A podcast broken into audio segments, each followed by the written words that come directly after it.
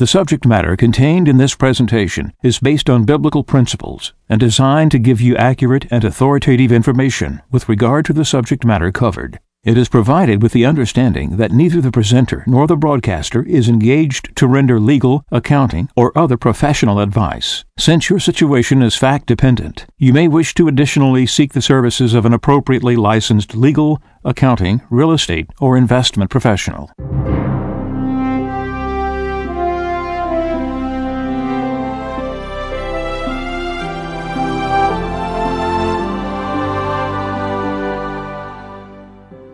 No one can serve two masters. He will either hate the one and love the other, or be devoted to one and despise the other. You cannot serve God and mammon. Therefore I tell you, do not worry about your life, what you shall eat or drink, or about your body, what you will wear. Is not life more than food, and the body more than clothing? Look at the birds in the sky. They do not sow or reap they gather nothing into barns, yet your heavenly Father feeds them.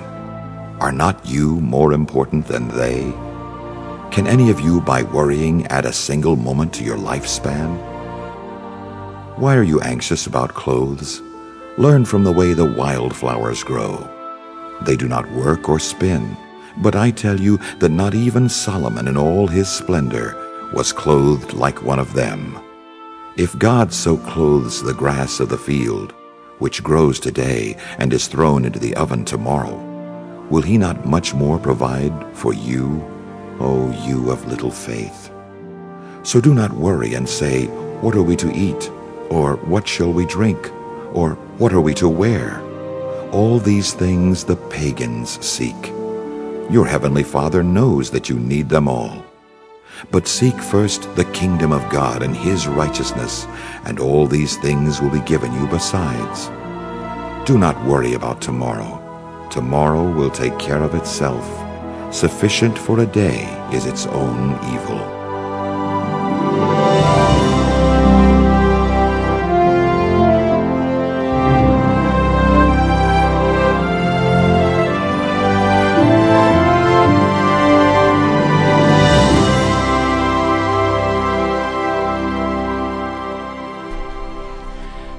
Today is September 20th, 2012. But the message that you're going to hear today will be applicable in the year 2014, the year 2020, the year 2050, because these messages are timeless. This is Radio Wave Mejanomics with your host, a friend of Medjugorje. In Psalms 69 it says, More in number than the hairs of my head are those who hate me without cause. This, of course, can be applied to this nation. Why do people hate this place? Yet it's the only nation in the world people immigrate. As his first choice. Yet it's despised. It's resented. They're filled, filled with plots to destroy it. They fired the first shot talks about some of this. That the United States of America has to be brought down, has to be crushed. If Satan's plans, I already spoke of August 2011, was to destroy the world. Why? Because we're the wall that separates evil his full reign, his full run on the world to the rest of the world. But yet, why does it say more in number than the hairs of my head are those who hate me without cause? We're the most prosperous uh, nation on earth, the one most charitable in the history of the world. We give more than any other nations.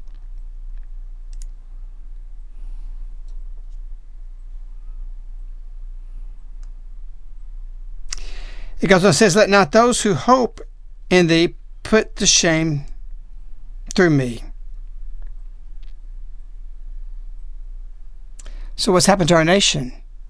We're a Christian nation. It's Jesus who said, They persecuted me, they'll persecute you. But why is that principle happening now if we're walking with Christ? It's because we're not. If we were, it wouldn't be happening.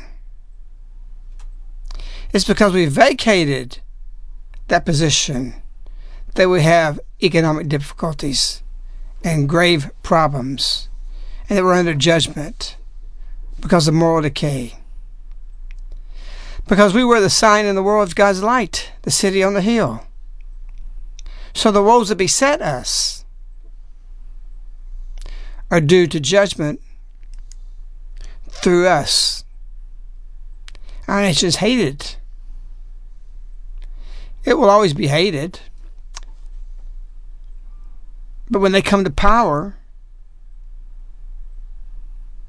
they have might to destroy us. Look what 18 men did at 9 11. Changed the whole world against a mighty nation. The scripture verse goes on More in number than the hairs of my head are those who hate me without cause.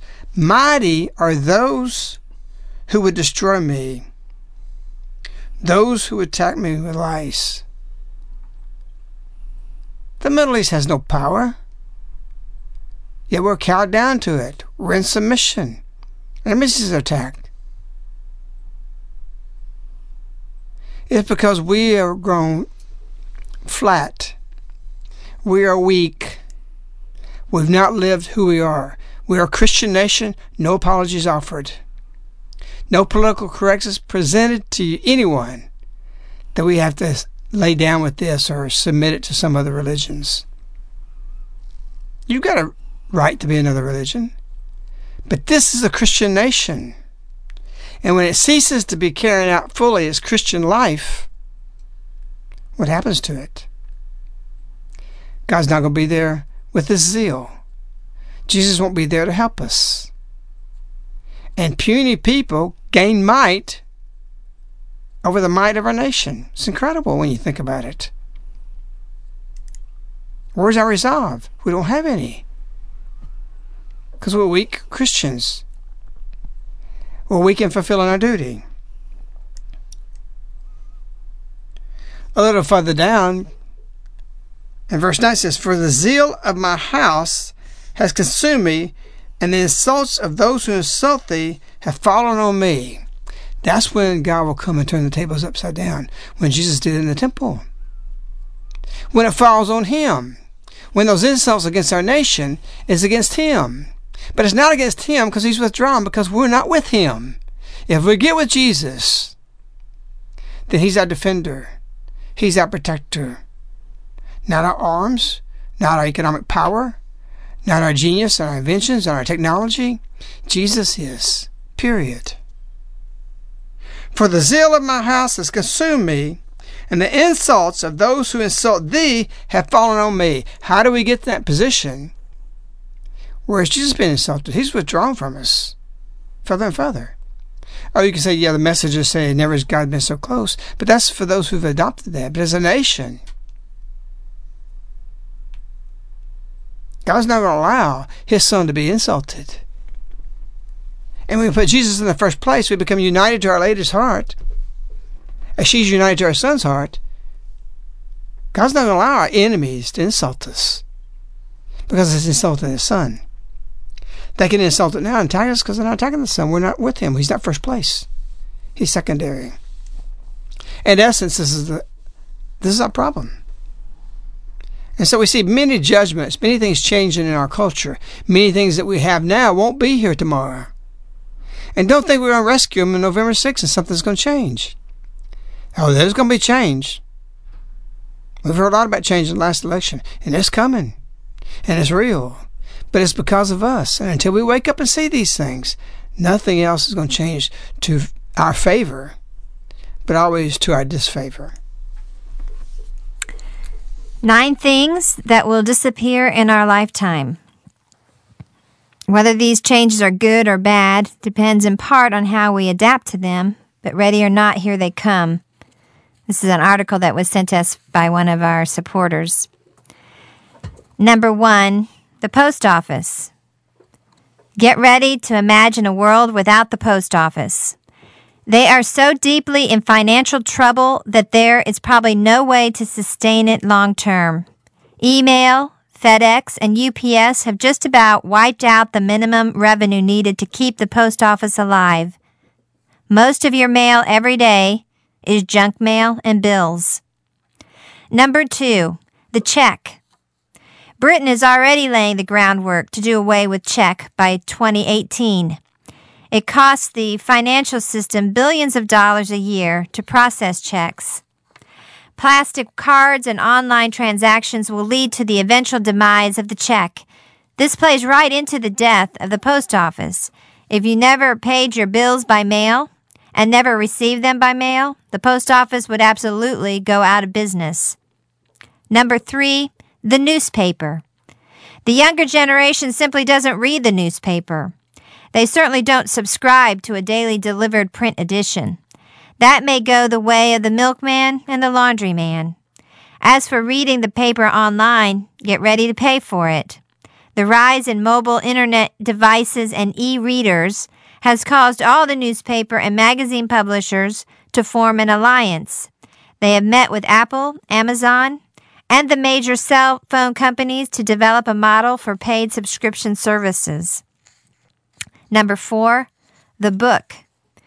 You say you will never give up the physical book that you hold in your hand and turn the literal pages. I said the same thing about downloading music from iTunes. I wanted my hard copy CD. But I quickly changed my mind when I discovered that I could get albums for half the price without ever leaving home to get the latest music. The same thing will happen with books. You can browse a bookstore online and even read a preview chapter before you buy. And the price is less than half that of a real book. And think of the convenience. Once you start flicking your fingers on the screen instead of the book, you find that you are lost in the story, can't wait to see what happens next, and you forget that you're holding a gadget instead of a book. Number five, the landline telephone. Unless you have a large family and make a lot of local calls, you don't need it anymore. Most people keep it simply because they've always had it. But you are paying double charges for that extra service. All the cell phone companies will let you call customers using the same cell provider for no charge against your minutes. Number six, music. This is one of the saddest parts of the change story. The music industry is dying a slow death, not just because of illegal downloading. It's the lack of innovative new music being given a chance to get to the people who would like to hear it. Greed and corruption is the problem. The record labels and the radio conglomerates are simply self destructing. Over 40% of the music purchased today is catalog items meaning traditional music that the public is familiar with. Older established artists. This is also true on the live concert circuit. To explore this fascinating, disturbing topic further, check out the book Appetite for Self Destruction or the documentary Before the Music Dies. Number seven, television. Revenues to the networks are down dramatically, not just because of the economy. People are watching TV and movies streamed from their computers, and they're playing games and doing lots of other things that take up the time that used to be spent watching TV. Primetime shows have degenerated down to lower than the lowest common denominator. Cable rates are skyrocketing, and commercials run about every 4 minutes and 30 seconds. I say, good riddance. It's time for the cable companies to be put out of our misery. Number eight, the things that you own. Many of the very possessions that we used to own are still in our lives, but we may not actually own them in the future. They may simply reside in the cloud. Today, your computer has a hard drive and you store your pictures, music, movies, and documents. Your software is on a CD or DVD, and you can always reinstall it if need be. But all of that is changing. Apple, Microsoft, and Google are all finishing up their latest cloud services. That means that when you turn on a computer, The internet will be built into the operating system. So Windows, Google, and the Mac OS will be tied straight into the internet. If you click an icon, it will open something in the internet cloud. If you save something, it will be saved to the cloud, and you may pay a monthly subscription fee to the cloud provider. In this virtual world, you can access your music or your books or whatever from any laptop or a handheld device. That's the good news. But will you actually own any of this stuff? Or will it all be able to disappear at any moment in a big poof? Will most of the things in our lives be disposable and whimsical? It makes you want to run to the closet and pull out that photo album, grab a book from the shelf, or open up a CD case and pull out the insert. Number nine, privacy. If there ever was a concept that we can look back on nostalgically, it would be privacy. That's gone. It's been gone for a long time anyway. There are cameras on the street, in most of the buildings, and even built into your computer and cell phone. But you can be sure that 24 7, quote unquote, they know who you are and where you are, right down to the GPS coordinates and the Google Street View. If you buy something, your habit is put into a zillion profiles, and your ads will change to reflect those habits. They will try to get you to buy something else again and again. All we will have left that can't be changed are memories, and then probably Alzheimer's will take that away from you too. Humble yourselves, therefore, under the mighty hand of God, that he may exalt you in due time. 1 Peter 5 6. Of course, all this is has one theme running through each one of these things listed of the nine. The judgments against what that is was going away. It's going away because God's judged it to be so. Years ago, we went into the post office and we have a lot of mail. We have actually 50 cases every day going out if they fired the first shot. Plus, that that's just cases. We have many, many single orders going out, carts full of those going out post office said this is really good because they're going through evaluation right now, so this helps them in our local post office. Yet the post office is going away. Why? Because there's a lot of a lot of corruption in it. We would go downtown sometimes. We had big mailings. We had to bring a whole truckload in, and you had to go into a big room. You had to take a number. One of our people went in there. There was nobody in there, so he went to the counter, waited on the two women, and they kept chatting with each other. They went on and on and on. Finally, he says, wait on me. They said, we can't. Why? You got to take a number. Stupid, ignorant, no common sense. The post office has to be run by rules and they can't break it. Even when there's nobody else in the room, they don't have the logic to realize. Or they don't have the liberty to act on because there's so many violations that they got to run the thing by legalism. That will never work. So it's a judgment against the post office. What kind of mail does it have? Usually they couldn't carry anything bad, vulgar. It was against the law. Now they do that. So they're a conduit for all things that's not within God's blessing. The book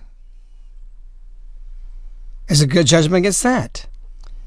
Or rather, it might be better said, a judgment against the mentality of owning a book. There's not truth in your mentality, so there's judgment against those who think the book's going to go away. Oh, it will. Don't tell me that this Kindle or whatever else it may be electronically is the same thing as opening up a book and seeing our Wild West scene and meditating on that scene. It may be convenient, and that's the judgment to make it make you fall into what's your God to trust it, it's going to be there. Monticello, when you go there, Thomas Jefferson has his library books there. And he was considered very wealthy just for these few shelves of, of books. But he loved these books. The Word of God lasted several thousand years in the Dead Sea Scrolls. I don't think a Kindle would have. Watch what you trust. Don't believe what judgments are happening because it's a judgment against this technology that we're putting so much faith and trust in because it's going to betray you because it's just an idol. Landlines, we're at Katrina. The only thing that was up, all the cell phones, the only thing that worked within a day or two was landlines. We are in an incredible, perilous situation getting rid of our payphones and our landlines. This is the stay in power. This is the most reliable. When catastrophe hits, that's what they relied on. South Central Bell or AT&T, whoever it was, came in and started putting up stations of payphones. Everybody had the cell phones. The towers were knocked down. The reception was poor if they even got it. They cut out at two seconds. They were isolated, no communications. There were lines waiting to get on a payphone. What does that tell you about catastrophes or disasters? Where's our common sense? We're placing all our eggs in one baskets. It's the technology. And so we get rid of the reliable. You never go to war without backup plans. You never go into catastrophe without backup plans. What works, you don't get rid of, and yet we're getting rid of it because we have a judgment against us because we're following something, and it's our God. Judgment against primetime TV shows. Where are they going? With they're full filth, mocking of fatherhood, and so forth and so forth. You think they're going to be able to maintain their money and keep going and continue? No, they're going away because God's decided that to be so. So we got a judgment against trust in man. And we're going to curse these things later. A judgment against our true liberty by the loss of privacy because we haven't lived the way we're supposed to live. We got something sent to us about farmers, how much money they have to make to have an average income of $46,000. They'd have to have 1,700, 1,700 sheep or 2,000 hogs to make $46,000. Who's got that? The average income of 90.5% of people who have farms, those you stumble across across the countryside, is $2,615. 2500 bucks. That's what they make. They all got jobs. They work at the co-op. They work for the power company. They work at the factory. They work doing something else or carpentry. But see, even in this, there's a judgment against farming because we've done it the wrong way. We need the corporate farmers. We need the wheat farmers. We need the corn growers. We need all that the way the structure is now, yeah. But for the little farmer to think he can make a living out of it, he can. We're thinking wrong. It's just a simple change of mentality. There's a judgment against the mentality where we're trying to do it. Half of that $46,000 is food and things that would come from if you grew it yourself, if you harvested it yourself and provided for your needs, that's the kind of sustainable subsistence living we need to be in. The not that having not the need to go buy the food have it coming from our ground to our mouth. That's the economy, and that's building wealth. Your labor, your milk, just what you, for a big family, what milk bill would be. So a lot of these people on these sheep wouldn't be growing the cattle, wouldn't be doing this, and they're trying to make forty six thousand dollars. Take half of that, just could be knocked off, drop down to twenty five because you make that, and actually the way you would eat on a on a on a farm or subsistence living I wouldn't say it's a farm, just living that way. You're going to eat better than if you had to buy, make it the purchase price of what you eat and what you produce. You're probably looking at a pretty hefty income, maybe twenty five, thirty thousand dollars worth of good food. You can eat good. You can eat everything you want. And so we're thinking things the wrong way. We can't be in a subsistence living or farming. We need to be in subsistence living rather by not having the need for income. That's income. That's wealth. So there's judgments against everything in the way we're going. We have to really look at, draw back, step back, and look, hey, we're doing this the wrong way.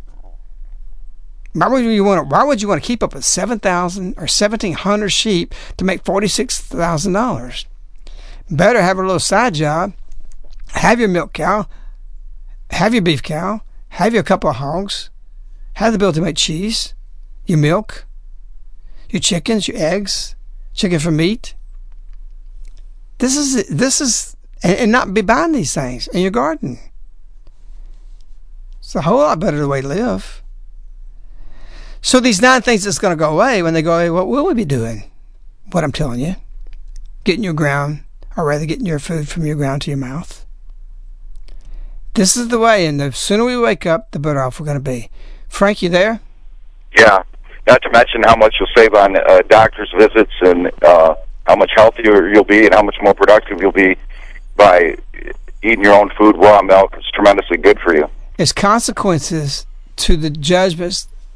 These things God's making judgments against. There's consequences to do those things, which is bad health. Many, many side issues and indirect issues clear themselves up. Marriage problems. You know, when you got to work together, you used to you had to have a man and a woman at home. You couldn't do it like you do now. It kept people married. It was good for family. It was good for work ethics. There's a whole string of things that come from this. It's what God ordained by sweat of your brow shall you eat. A woman's wants should be for her husband's wants. You know, it's this. It's just uh, it just goes on and on and on, and so it can't be any other way that He's not leading us to this in some way. But go ahead, Frank. Yeah, if I could add three other things to to the list, uh, because of our ministry and, and what we're doing and what we're doing to help you prepare is uh, certainly Social Security will be gone.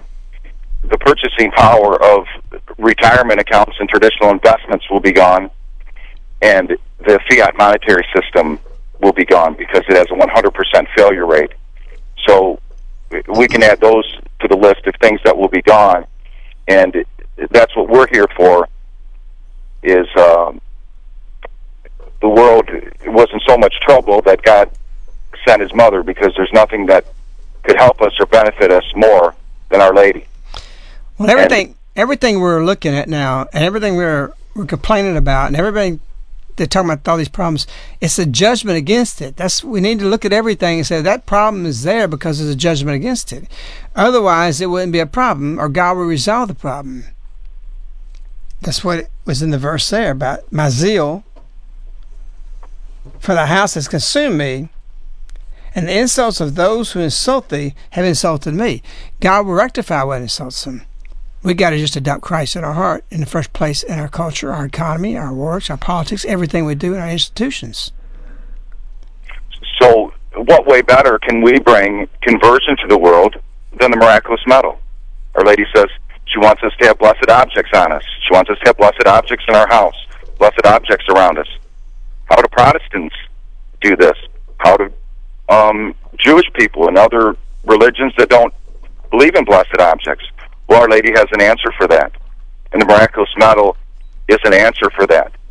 Uh, we were I was out with a friend last night and uh, the other night, and he introduced me to uh, two friends of his businessmen. They were Jewish, and one was a former Israeli soldier and uh, very successful businessman and uh, I gave him a tenth of an ounce. The one was getting getting married. I think his fiance was probably Christian, and told him the story, the Christmas story.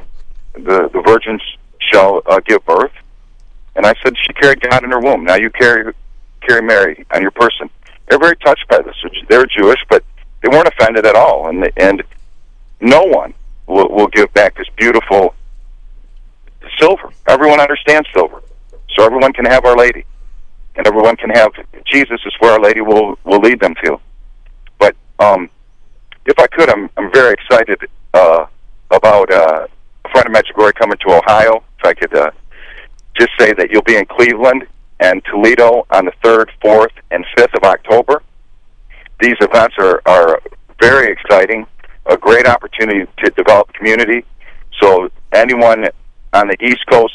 Uh, can go to Cleveland. Anyone in the Midwest can come to Toledo, and uh, this is uh, very exciting. Uh, and the book they fired the first shot, 2012, is uh, the the best thing that, that's happened to us, and um, it, it's going to be very exciting.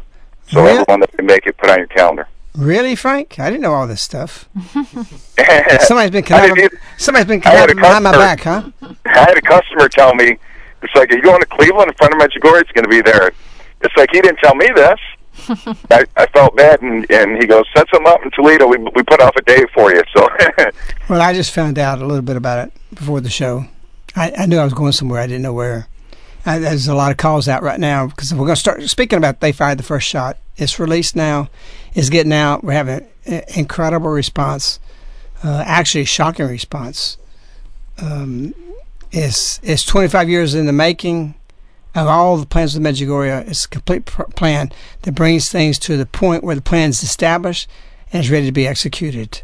So the execution of uh, something already is established through Medjugorje, through here, is actionable, and I think that's what brings people the, the, the hope after they finish the book. And without it, there's no hope. Frank, we're out of time. What? How do they get in contact with you? you can call us toll free, uh, 877-936-7686. You can email us at globalsilverinvestors at yahoo.com. And you can also visit our website at globalsilverinvestors.com. Okay. Well, until next time, which what's today? The October. I mean, the September. The twentieth of September. Oh, so we'll be doing this 25th show before next Thursday. Then, what day is that going to be? Um, two days before would be Tuesday. Tuesday. So Tuesday. so we'll be talking to you thir- to Tuesday with, uh, of course, the 25th message of Mariana, uh, Maria, and then following that would be the second. But between that would be the Thursday Mejanomics Show. Until then, we wish you Our Lady. We love you. Goodbye.